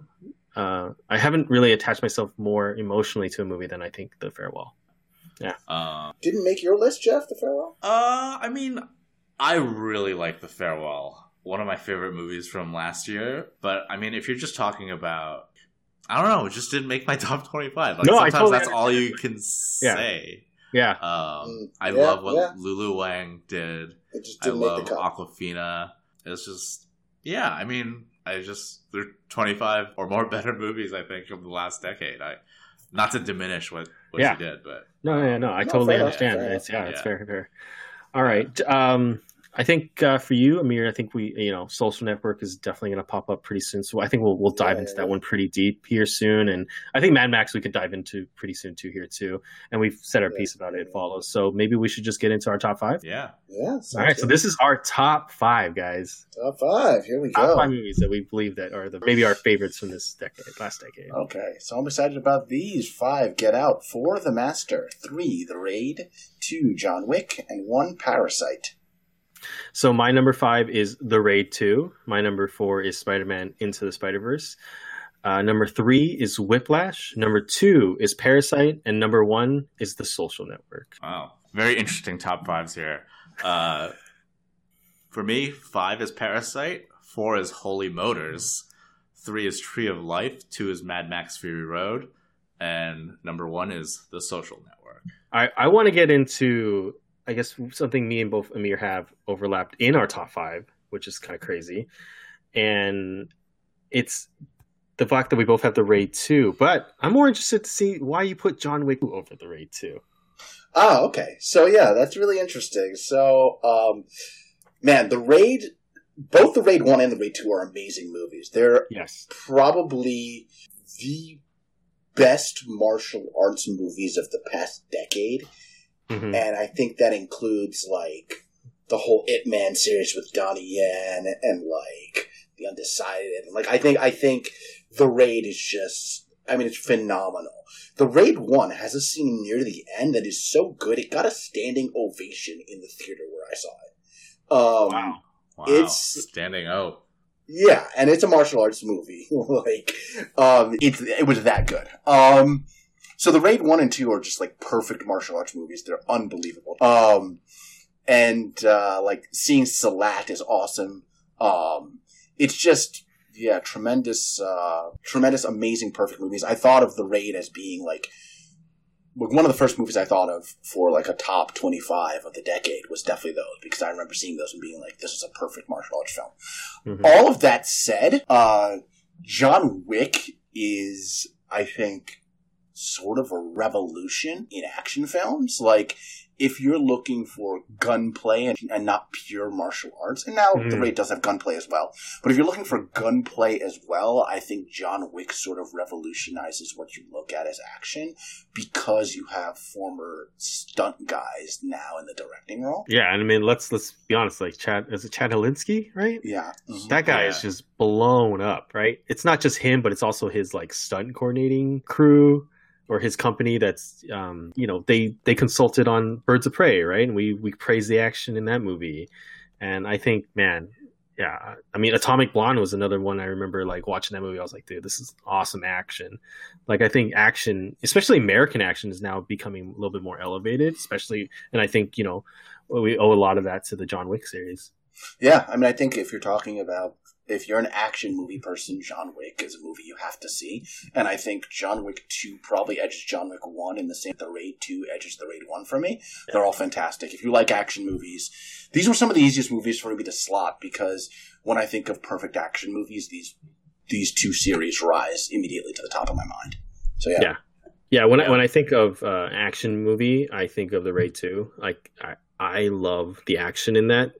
I, I still think about the just the end sequence where he like enters that hallway and he has to fight, which I'm gonna call you know Hammer Girl and Batgirl, right? And then it doesn't it doesn't even po- give you a second to rest, and then he has to go into the kitchen and fight that guy in Yeah, the the kitchen. kitchen is insane. Just like man, that back to back, just unrelenting action is just I, I don't forget that. Like, you know what I mean? I come out of that movie, I'm like I'm always gonna remember this this moment. Yeah, it's it's. Yeah, I think I think. The the raid movies are insane.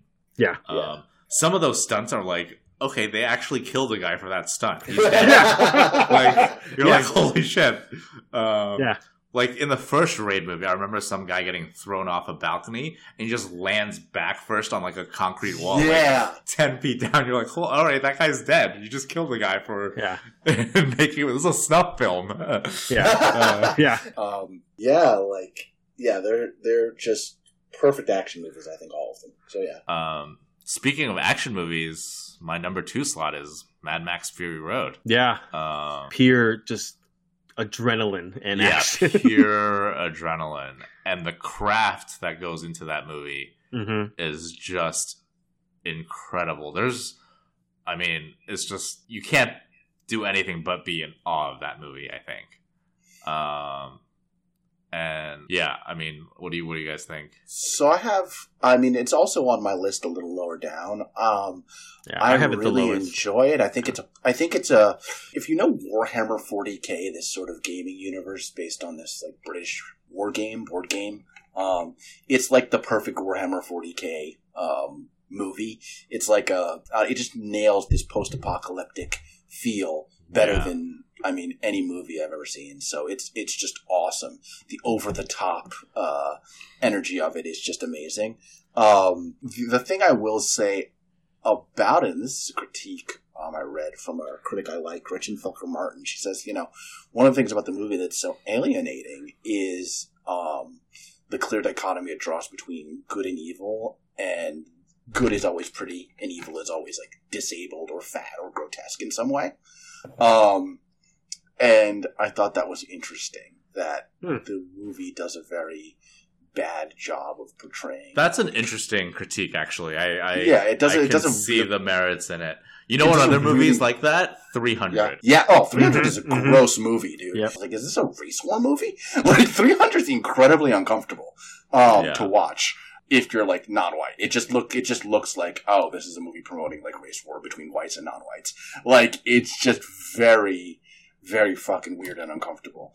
Um, 300's uh, sort of awful, actually. I mean, it's a f- great action movie if you can enjoy it on that aspect, but I just could never put out that weird feeling. But I don't know. Like going back to Mad Max Fury Road, it's just first of all, it's unlike anything else that George Miller's ever done.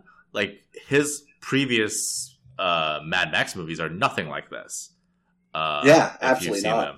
And like he also directed fucking Happy Feet, the penguin dancing movie. so I mean, to go from that to this, I really want to see what his uh, abandoned Justice League movie would have been like. Mm-hmm. Can you imagine? Yeah. Yeah. Um and like Tom Hardy's great in this. Um Charlize Theron is like instantly like what do you wanna say? Unforgettable. Like I like unforgettable, iconic as Yeah, Furiosa, absolutely. right? Yeah. It's just fantastic how it's put together and just pure adrenaline. I Yeah. think that's that's just why it's number two on my list. I think. Yeah. It's Uh, definitely on my list. It's just much lower, I guess, compared to you guys. Yeah, yeah, that's that's fair. So uh, I want to talk about another kind of overlap between me and Amir's list, which is Spider-Man into the Spider-Verse. Dude, I love this movie. I love, I love the the representation. I love the the introduction of like the Miles Morales character. You know, it, it's become my favorite Spider-Man movie. I think, and honestly, it's it's also like this really interesting kind of unique kind of animated experience, right? Where you almost like feel like you're watching a comic come to life.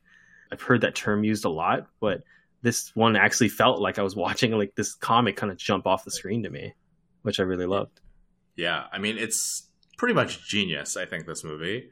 Mhm. Um, it's not on my list. Says the guy who didn't put it on yeah, his list. I didn't put it on my list because the I'm guy who forced me to watch it, but all right. I'm I'm zero fun. I'm no I'm no fun. That's why I didn't put it on the list. yeah, no um, fun, Nick. Uh, but it really is genius. This movie, how they did it, like how it mimics like the comic book feel, right? Mhm. Um, and like an interesting tidbit is that Miles Morales in the beginning of the movie, he's filmed in a different frame rate than Peter Parker Spider Man. Oh, Um, so they took frames out of his movement to make it seem more like jankety, and then um, Peter Parker is more smooth, just to like uh, highlight like the imbalance of like experience. You know, it's, Oh, that's so it's just they, interesting. that's pretty they cool. do so many interesting things in this movie. Um, it's it's just insane. Very, very cool. Yeah. Wow. Yeah. Amir, do you have anything to say about this movie? Um, not besides what you said. I mean, it's just Cool. if you're a, if you're a Spider-Man fan, if you're a Marvel fan, you, you have to watch it. It's fantastic. Um, I saw it on Jeff's recommendation, and I loved it.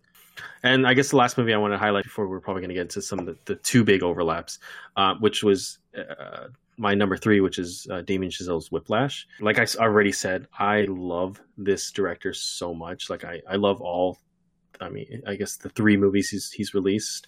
Um, you know, I, I love La La Land and Whiplash more than I like uh, First Man, but I love this kind of theme he's working with, right? Where there's there's this kind of It's like a race to excellence yes, in thank like you. whatever you're trying to do. Yeah. Yes, but then also It's great. What he says with it is that you can't have it all, right? He doesn't believe in the the cherry on top. I feel like that's something in your life always has to be sacrificed for it. And like in La La Land, it was like their love for each other had to be sacrificed in order to kind of achieve their goals. Um, And Mhm. Whiplash is it's like it's his family, it's his relationship almost with his dad, it's his girlfriend, right? His friends. Like he sacrifices all that just to be this amazing jazz drummer. And I just that last last segment where he's just like going at it and like J.K. Simmons is like in the moment with him. I'm just like, man, I I love that moment. Yeah, sacrifice in the name of perfection. That's- Exactly. That's his theme. J.K. Simmons, one of the best supporting actor uh, Performances. performances, Yep. in the last decade, hands down. As Mhm. Terrence Fletcher, oh my god, he's terrifying. Because there are real people like that. That's like a real kind of person, and it's really scary. Uh, Did he win?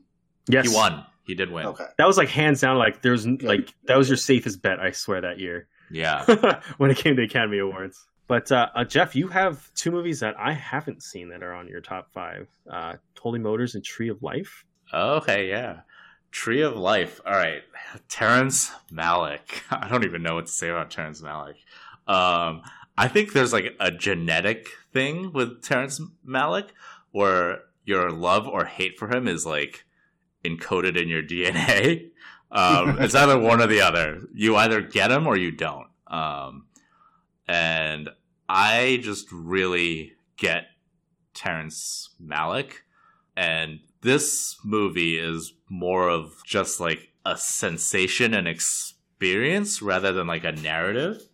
Um, it's just so like mesmerizing. One perfect shot after another perfect shot. It's just, it's just so, so great. I mean, like the performances in it are great too, but like there's just something really, really great about it that it's a little abstract. Uh, I'm surprised that neither of you have ever seen it. A lot of his more recent stuff has kind of faltered. Um, I know Patrick Willems did a video on what happened to Terrence Malick. You guys should check that out. But he he did a a movie last year, um, which was I'm kind of drawing Hidden Life, here. I think. Uh, Hidden Life, yeah, yeah, yeah. Which got pretty good reviews, but nothing on the level of Tree of Life, I think. So Tree of Life is just about the relationship between a father and a son. Um, and the son, as an adult, is played by Sean Penn, and then the father in flashbacks is played by Brad Pitt. Yeah, but it's it's mostly a visual experience, and it's really, really something. Yeah, that's pretty much all I can say about it. And then my number four is very obscure. I think I feel like not that many people have heard of Holy Motors. It's a French movie. It's by far the weirdest movie on this list. uh, so it's about a guy who just walks around and he takes jobs where he's either an actor or something else and like he just inhabits that role and like you don't know whether it's real or like you don't know whether it's like a role he's playing. You don't know if there are cameras involved. And it's kind of just like absurdist surrealist kind of stuff but it's just absolutely fascinating. Um, you guys have to check it out. It's on this free streaming service called Tubi TV, uh, T U B I. Um, so you guys should definitely check that out. Um, oh, okay. Yeah, I've I've heard of it. It's it's definitely on my list to check out. Yeah, and it's not like him going from like one role to another where he has these jobs. It's like he's going from like one life to another life, right? It's like in one thing he's like an assassin, and then in another he's like in a monster movie. It's really really fun. Um, I think a lot of people have trouble grappling with uh, how it's presented, but this shit's like right up my alley. I love it. Um, That's cool. All right. Last two movies I think are on all of our list. Um, one movie in particular shows up as number one on both me and Jeff's lists, and then Amir, you have Parasite as your number one. Let's start with Parasite. Yeah, I mean, have we- we've talked on the pod about how awesome Parasite is. Um, We've talked a little bit about it, but I mean, let's we can rehash some of the things I think we've said and why we love this movie. I mean, it's an incredibly compelling critique of capitalism and inequality and uh, class warfare in a Korean specific but universal context. Um, and it's also like incredibly surprising and tense and well shot, and the performances are all amazing, and uh, it's just one of the best movies I've seen in the last decade. I mean, yeah, it's, it's unreal. So yeah, I, I mean, I don't know what else to say about it. It's uh, it's of a theme with his with his other movies, which I'm surprised no one's mentioned Snowpiercer or Okja, um, that didn't make either of your lists. Those didn't make either of your lists. No, Um, no, I mean Parasite's just on another level. yeah, on another Yeah. level of any Yeah. of his. I think for me, of any of the movies I've seen, and yeah. This is the closest we're gonna come to consensus because it's it's the movie that's in our all, All of our top fives, yeah. yeah, yeah, yeah, Yeah. yeah. yeah. So if we were to go to a consensus, this might have to be our number Parasite- one as a group. yeah, you know, we're up there, We're not gonna yeah. but I mean, Social Network's a contender too. You guys both had it. yeah, because we have two I- number I, ones. It's I have it at seven. You guys made me go back and watch it again, and it is good. It's a good movie. Okay, so so you were not sold on the social network. No, not at all. That I was memorable, no. and then we told you to go watch it, and now you have it as number seven. So how about that? Yeah, yeah, yeah. No, you guys did a good job of uh of uh, proselytizing for that movie because I did go back and watch it again. Social Network's good for so what it is. It's probably the best movie in that lane. Like nothing else does that Sorkin esque dialogue as well that I've seen. I haven't seen any other movie do that as well. Um, I mean, I can't think of a movie that has a better writer director combo, right? yeah. like Fincher and Sorkin are something yeah, else in them coming together for this movie is just spectacular. Like, oh man, I think about this movie and I just like I, I have the gush. Like, I love it. I love it so much. Yeah. Yeah. Um, I think it occupies a very interesting place in like our time too. hmm Uh, because when it first came out, people were like, "Oh, are we being a little too harsh on uh, Mark Zuckerberg in this movie? Because he's such a dick in this movie." And then now you watch it and you're like, "Oh, this movie, are we going too easy on Mark Zuckerberg?" like, you know what I mean? Because like Facebook Uh. has really been recontextualized in like the wake of all these elections and things, and like Mhm. um, how it does nothing to like uh, quell misinformation and things like that. You know, so um, I think it's really interesting. But like, So I feel like that's unfair in the sense that I think you have to separate the accuracy of the movie's right, portrayal right, of right, Zuckerberg yeah, as a person from criticisms of Facebook as an institution, which couldn't have been known about when that movie was made. Right? So, like, I, I think what bugged me about the movie initially, and still even bugged me on rewatch, is I'm just consumed with the idea that it's inaccurate and not really giving us an accurate portrayal of Zuckerberg or his motivations, which you could say is, eh, all right, whatever. It's not like a documentary, but it is based on a real person and it purports to be a semi-realistic portrayal of his life. And they do get certain things right, right?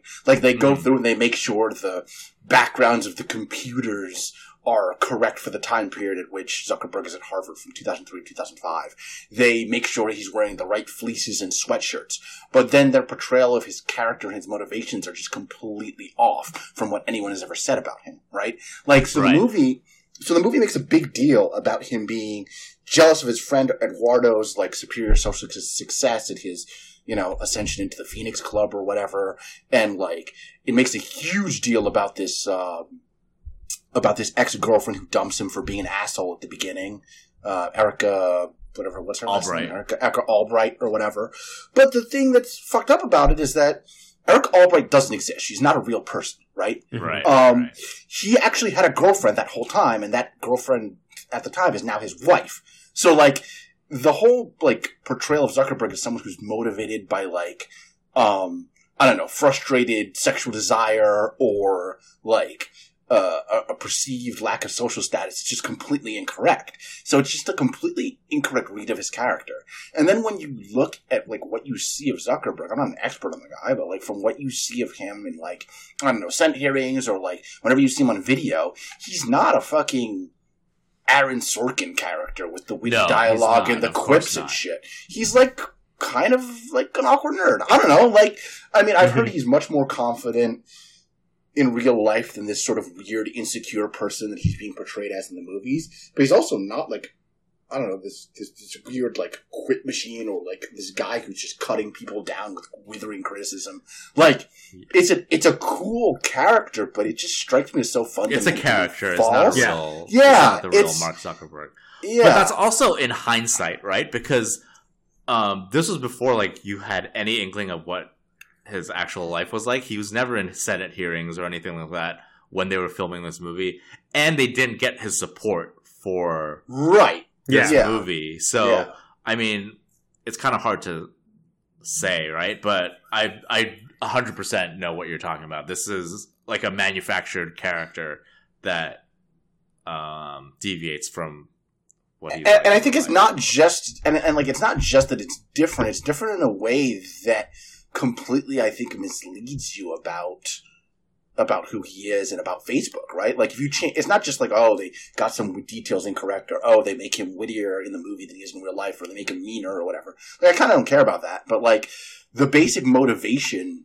His basic motivations are uh, for creating Facebook are completely different, right? It's not because he's a jilted, like he was jilted by his lover or because he's jealous, right? Like it just completely changed, and, and and I think that changes everything. So that bugged me the first time through, and looking into it now, like I did rewatch the movie, but I also spent a lot of time looking up the facts and like reading all kinds of shit because it bugged me, and I think that's what prevents me from really ranking it higher. Um, Yeah. Because the it, it's just too Yeah, I think when I first watched the movie, you know, all the way back in 2010, and th- it, there's something to say that this is one of the, uh, you know, in, in our range of years, this is one of the earliest movies, right? And it still like rises to the top for me.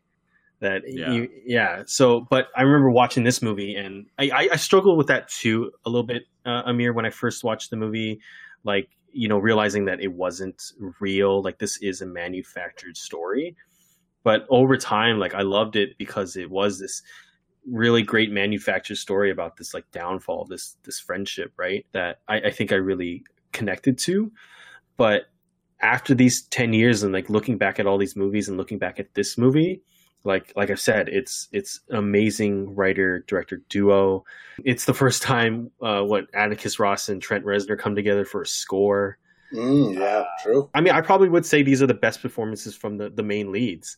You know, this is probably my favorite Yeah. Jesse Eisenberg performance, my, my my favorite Andrew Garfield performance, my favorite um uh what's his name? Armie Hammer. Armie Hammer. you know, so like it, all those things like culminate together to make this amazing movie that I yeah, it's I- like a it's like a confluence of all these things that came together perfectly because this Mhm. could have been a disaster. yeah. Like Who wants to watch a um, Facebook movie? Right. It takes the what could have been like the driest of the dry material, and uh, David Fincher and Aaron Sorkin they just spin suspense and like thrills out of nothing, pretty much. Like you're watching this and like you're totally invested, and it's all about like coding and building a company and like you're totally into it, even though it's not like your typical action or suspense or thriller movie, right? And you're just totally into it. Um, So I think I think the novel structure of the movie in portraying the trials or whatever, right, and then the back and forth jumping through time definitely helps a lot. Uh, Yeah. With with, with So uh, good. maintaining the suspense and interest in the storyline, I hadn't remembered how interesting that technique was, and it really worked for me again on watching it again. Um, Oh yeah. man, that you know that scene where he like interrogates him, like, oh, how much was this person's share diminished by? Mhm. And then this person, and then he gets to like Eduardo Saverin's character, and it was diminished to like 0.01 or Yeah. something. I was like, oh, that scene is so good. And I just really want to point out like, um, people can shit on Aaron Sorkin a lot, but like this script is a work of art. It is insane. So like Amir, you pointed out the beginning scene where Mark Zuckerberg breaks up with Erica or whatever. Like even though it's like a complete fabrication, that scene is ridiculous in its complexity. Um, Yeah. yeah, if you watch uh, the YouTube channel um, Lessons from the Screenplay, they break down that scene. That scene, yeah. and um, you need like an Excel spreadsheet to keep track of the threads in that conversation because like Erica will say one thing and then Mark will say something else. And then like 10 lines later Mark will respond to something that Erica said like 5 minutes ago. And then there's like this miscommunication and it's all planned. It's uh it's just like a labyrinth it's crazy that how yeah. that I mean, scene I mean. I mean, yeah. It, it's totally artificial construction, but you can appreciate the beauty of it. It's very, it's Right. it's very, um, it's very well done. And I, I did immediately, I was immediately drawn in on seeing that scene again and going, yeah, this is really um, Yeah. high level stuff that you're seeing. Um, I mean, I think that scene took like 99 takes or something to get right. yeah Yeah. Something And- insane like that. Uh, and not to get too far away from Parasite either. Like what I said about Social Network, I think is also true about Parasite. Like this kind of confluence of uh, a group of actors, this director, this script, this score, and maybe even higher than the Social Network. I think the production design of that movie. I like I, you know, I have a design background, you know, in architecture, and I am never, never going to forget this house that most of the movie takes place in. Like I think it's just one of the best like design sets I, I think I've seen in a movie, and like I just love. I don't want to give anything away because I think there's you know the, the great twist, and you know if you still haven't seen it, go see it. Um, yeah, but I love Parasite too for very much the same reasons I love The Social Network, and it's really interesting. 2010, 2019, right at the top. Bookends, yeah.